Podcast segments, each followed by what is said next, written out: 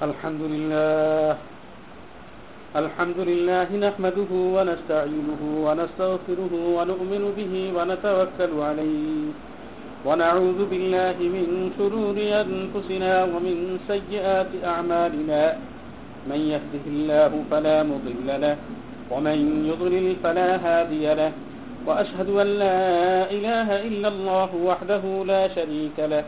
وأشهد أن سيدنا ومولانا محمدا عبده ورسوله صلى الله عليه وعلى آله وأصحابه وبارك وسلم تسليما كثيرا كثيرا.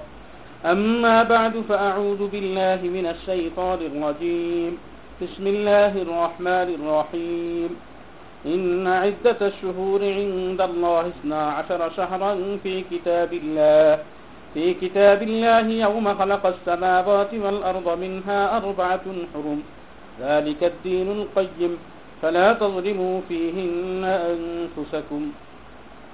وقال رسول الله صلى الله عليه وسلم إن الزمان قد قد استدار كهيئته يوم خلق الله السماوات والأرض. السنة إثنا عشر شهرا منها أربعة حرم. ثلاث متواليات. ذو القعدة ذو الحجة والمحرم ورجب مضر الذي بين جمادى وشعبان সম্মানিত উপস্থিতি বর্তমানে আমরা রজব মাস অতিবাহিত করছি আজকের আমার আলোচ্য বিষয় হলো এই রজব মাস আমরা সকলে অবগত আছি যে আল্লাহ যে চারটি মাসকে সম্মানিত বলে ঘোষণা করেছেন তার মধ্যে একটি হলো রজব মাস যা হিজরি সনের সপ্তম মাস। আর এই চার মাস সম্পর্কে আল্লাহ রব্বুল্লা আলমিন কোরআনে পাকের ভিতরে এরশাদ করেন, যেটা একটু আগে আপনাদের সম্মুখে তেলাওয়াত করলাম ইন আইজ্জাতা শুহুর ইনদাল্লাহ ইসনা আশার শাহরান ফি কিতাবিল্লাহ। অবশ্যই আকাশমণ্ডলীয় পৃথিবীর সৃষ্টির দিন হতেই আল্লাহর বিধানে আল্লাহর নিকট মাস গণনায় মাস বারোটি, তার মধ্যে চারটি সম্মানিত মাস। এ সুপ্রতিষ্ঠিত বিধান। সুতরাং এতে তোমরা নিজেদের প্রতি জুলুম করবে না সুরা তাওবা ছত্রিশ বোখারি এবং মুসলিম শরীফে বর্ণিত হাদিসে এসেছে নবী সাল আলী ওয়াসাল্লাম বিদায় হাজের ভাষণে বলেছেন إن الزمان قد استدار كهيئته يوم خلق الله السماوات والأرض যেদিন আকাশমণ্ডলী ও পৃথিবী সৃষ্টি করা হয়েছে সেদিন থেকেই সময় তার নিজ আবর্তে ঘুরে ঘুরে চলছে বছর হলো বারোটি মাসে এর মধ্যে চারটি মাস সম্মানিত বা নিষিদ্ধ। এর তিনটি হলো ধারাবাহিক জিলকাত জিলহাজ ও মোহারম আর চতুর্থটি হলো মুদার বংশের রজব, যা জামাদিউসানি ও সাবান মাসের মধ্যবর্তী মাস। এই চারটি মাসকে সম্মানিত মাস হিসেবে কেন নামকরণ করা হলো? এ বিষয়ে বিভিন্ন মত রয়েছে। বলা হয় যে এই সকল মাসের সম্মানের কারণে এবং এ সকল মাসে পাপ কাজ অপেক্ষাকৃত গুরুতর হওয়ার কারণে এ মাস সমূহকে নিষিদ্ধ বা সম্মানিত মাস হিসেবে নামকরণ করা হয়েছে। এমনি আবি তলহা এমনি আব্বাস রদিয়াল্লাহ আনহু থেকে বর্ণনা করেন, আল্লাহ তালা চারটি মাসকে বিশেষভাবে সম্মানিত করেছেন, নিষিদ্ধ মাস বলে ঘোষণা দিয়েছেন, এ সকল মাসে পাপ কাজকে অধিকতর অন্যায় এবং সৎকর্ম অধিকতর পুরস্কার লাভের মাধ্যম বলে জানিয়ে দিয়েছেন। অনেকের মত হলো এই চার মাসে যুদ্ধ, বিগ্রহ নিষিদ্ধ হওয়ার কারণে এর নাম হরম বা নিষিদ্ধ মাস বলে নাম রাখা হয়েছে। এ তো জানলাম আমরা কেন সম্মানিত মাস বলা হয়? আর রজব মাসকে কেন রজব মাস বলা হয়? এমনি রজব হাম্বালি রহমতুল্লাহ আলী বলেন, রজব মানে সম্মান করা। জাহেলি যুগে রজব মাসের সম্মান করত, বিশেষ করে মুদার বংশের লোকেরা। এজন্য অনেকে বলতো, মুদার বংশের রজব। এ পরিভাষা হাদিসে এসেছে। এমনি আসির আর নেহায়া গ্রন্থে বলেন, রজবকে মুদার বংশের সাথে সম্পর্কিত করা হয় এ কারণে যে তারা অন্যান্য সময়ের তুলনায় এই মাসকে বেশি মর্যাদা দিত। এ মাসে যুদ্ধ করাকে নিষিদ্ধ বলে জানত।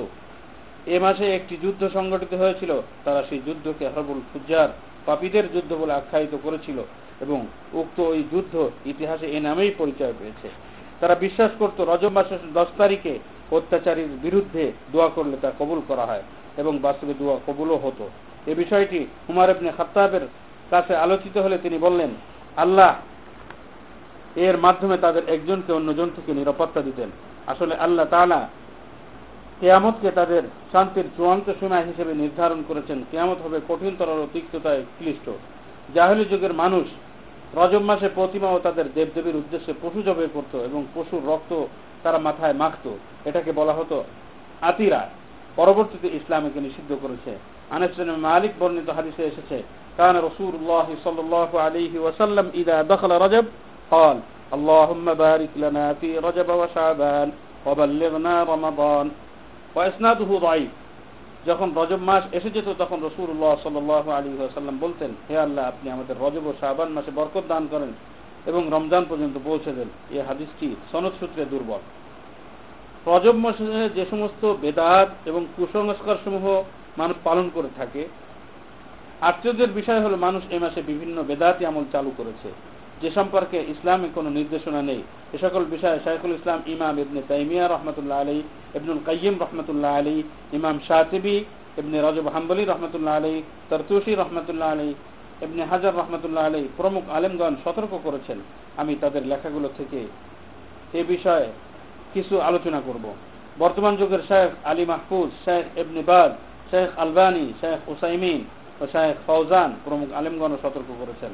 সমাজের রজম মাস সম্পর্কে যে সকল কুসংস্কার ও বেদাত রয়েছে, তার মাঝে অন্যতম হল বেদাতি নামাজ। এক নম্বর সালাহাতুল আলফিয়া বা এক সহস্র নামাজ। এ নামাজ রজব মাসের প্রথম তারিখে এবং সাবান মাসের পনেরো তারিখের রাতে পড়া হয়। দ্বিতীয়, সালাতে উম্মে দাউদ, যা পড়া হয় রজব মাসের পনেরো তারিখে। এর কথা ইমাম ইমন তাইমিয়া একতেজায় সিরাতুল মুস্তাকিম কিতাবে উল্লেখ করেছেন। তিন নম্বর, সালাতুর রাগায়েব, যাকে সালাতে ইসনা আসারা বা বারো নামাজ বলেও অবহিত করা হয়, যা রজব মাসের প্রথম জুমার রাতে ইশার পর পড়া হয়। এটি এমন এক বেদাতি সালাদ যা আবিষ্কার করা হয়েছে নবী করিম সাল আলী ওয়াসাল্লামের চারশত বছর পর। প্রত্যেক রাকাতে সুরা ফাতেহা একবার, সুরা কদর তিনবার ও সুরা এখলাস বারো বার করে এক সালামে পড়া হয়। এর কথা এমনি রজব রহমতুল্লাহ তার লতায়কুল মায়ারিফ কিতাবে আলোচনা করেছেন। দ্বিতীয় বেদাতি আমল এ মাসে রোজা। কেউ কেউ রজব মাসের প্রথম, দ্বিতীয়, তৃতীয় দিন দিনে রোজা পালন করে। রজব মাসের রোজা সম্পর্কিত যত হাদিস এসেছে, তার সবগুলোই বানোয়ার এর কয়েকটি এরকম। যে সম্মানিত মাসের বৃহস্পতি, শুক্র ও শনি এই তিন দিনের রোজা রাখবে, আল্লাহ তার জন্য নয় শত বছরের ইবাদত লিখে রাখবেন। দুই, রজব মাসের প্রথম তারিখে রোজা রাখলে তিন বছরের গুনাহের কাফারা হয়ে যায়। দ্বিতীয় দিনে রোজা রাখলে দুই বছরের কাফারা ও এরপর প্রতিটি রোজা এক মাসের কাফারা বলে ধরে নেওয়া হয়। তিন রজব আল্লাহর মাস ও সাবান আমার মাস ও রমজান আমার উম্মতের মাস। উপরের এই তিনটি হাদিসে মিথ্যা, জাল বা বানোয়ার আবার কেউ রজব মাসের সপ্তম তারিখে রোজা পালন করে এবং রাতে সালাতুর রাগায়ব আদায় করে, ইমাম এমনি তাইমিয়া রহমতুল্লাহ আলাই বলেন, রজব মাসের সম্মানে যে সকল রোজা ও নামাজ আদায় করা হয়, সবগুলো নব আবিষ্কৃত বা বেদাত। এগুলোর ব্যাপারে আলেমগণ নিষেধ করেছেন কঠোরভাবে। তাহলে আমরা যা করছি, এগুলোর দিকে আমাদেরকে অবশ্যই অবশ্যই দৃষ্টি দিতে হবে। এবং আমাদেরকে এর থেকে ফিরে আসতে হবে। কেউ কেউ পুরো রজব মাসে রোজা রাখেন। এই সম্পূর্ণ ভিত্তিহীন রসুল্লাহ সাল্লাহ সাল্লাম বা তার সাহাবা একরাম কখনো রজব মাস ব্যাপী রোজা পালন করেননি। ইমামগণ রজব মাস ব্যাপী রোজা পালন করতে নিষেধ করেছেন। উমর রদি আল্লাহ থেকে বর্ণিত আছে যে, রজব মাসে কাউকে রোজা রাখতে দেখলে তিনি তাকে প্রহার করে খাবার গ্রহণ করতে বাধ্য করতেন এবং বলতেন, রজব আবার কি? জাহেলি যুগে রজব মাসকে সম্মান করা হতো, ইসলাম তা প্রত্যাখ্যান করেছে। তিনি এ মাসে রোজা রাখাকে মাকরু মনে করতেন। এমনি আব্বাস রবিআল্লাহ তালু থেকে বর্ণিত আছে, তিনি রজব মাসের রোজা রাখতে নিষেধ করতেন। আবু বকরতা রদি আল্লাহ তালু থেকে বর্ণিত যে তিনি একদিন দেখলেন তার পরিবার রজব মাসে রোজা রাখার প্রস্তুতি নিচ্ছে। তিনি তা দেখে বললেন, তোমরা কি রজবকে রমজান বানাতে যাচ্ছ? হাফেজ এমনি হাজার তার তাবিয়িনুল আজব বিমা ওয়ারাদাফি ফজল রজব নামক কিতাবে বলেন রজব মাসের ফজিলাত, তার রোজা ও বিশেষ নামাজ সম্পর্কে কোনো বিশুদ্ধ হাদিস নেই। তৃতীয়ত, রজব মাসে মসজিদে নববী ও রসুল্লাহ সাল আলী ওয়াসাল্লামের রওজার জিয়ারত। মসজিদে নববী জিয়ারত এ সময় রসুল্লাহ সাল আলী ওয়াসাল্লামের রওজা জিয়ারত অবশ্যই সবের কাজ, সন্দেহ নয়। কিন্তু তা রজব মাসে করলে সব বেশি হবে, এমন ধারণা করা ঠিক নয়। কোরআন সুন্নার সহি প্রমাণাদি ব্যতীত কোনো অনুমোদিত ইবাদত কোন সময় বা দিনের সাথে বিশিষ্ট করা বেদাত। যে সময়কে আল্লাহ বা তার রসুল কোন এবাদতের জন্য নির্ধারণ করেননি, তা অন্য কেহ করলে অবশ্যই বেদাত হবে। আহকামুল জানায়জ ও বেদা আলবানী রহমতুল্লাহ আলী চতুর্থত আমরা যে আমলটি দেখতে পাই লাইলাতুল মেহরাজ উদযাপন। রজব মাসের সাতাশ তারিখের রাতে লাইলাতুল মেহরাজ উদযাপন করা হয়ে থাকে। ধারণা করা হয় এরাতে রসুল্লাহ সাল আলী ওয়াসাল্লাম মেয়েরাজে গমন করেছিলেন। লাইলাতুল মেয়ারাজ উদযাপন, বেদাত, এটা উদযাপন করা জায়জ নেই, কারণ কয়েকটি।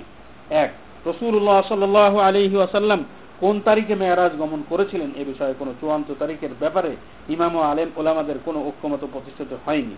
মেয়েরাজের তারিখ সম্পর্কের রয়েছে বহুমত।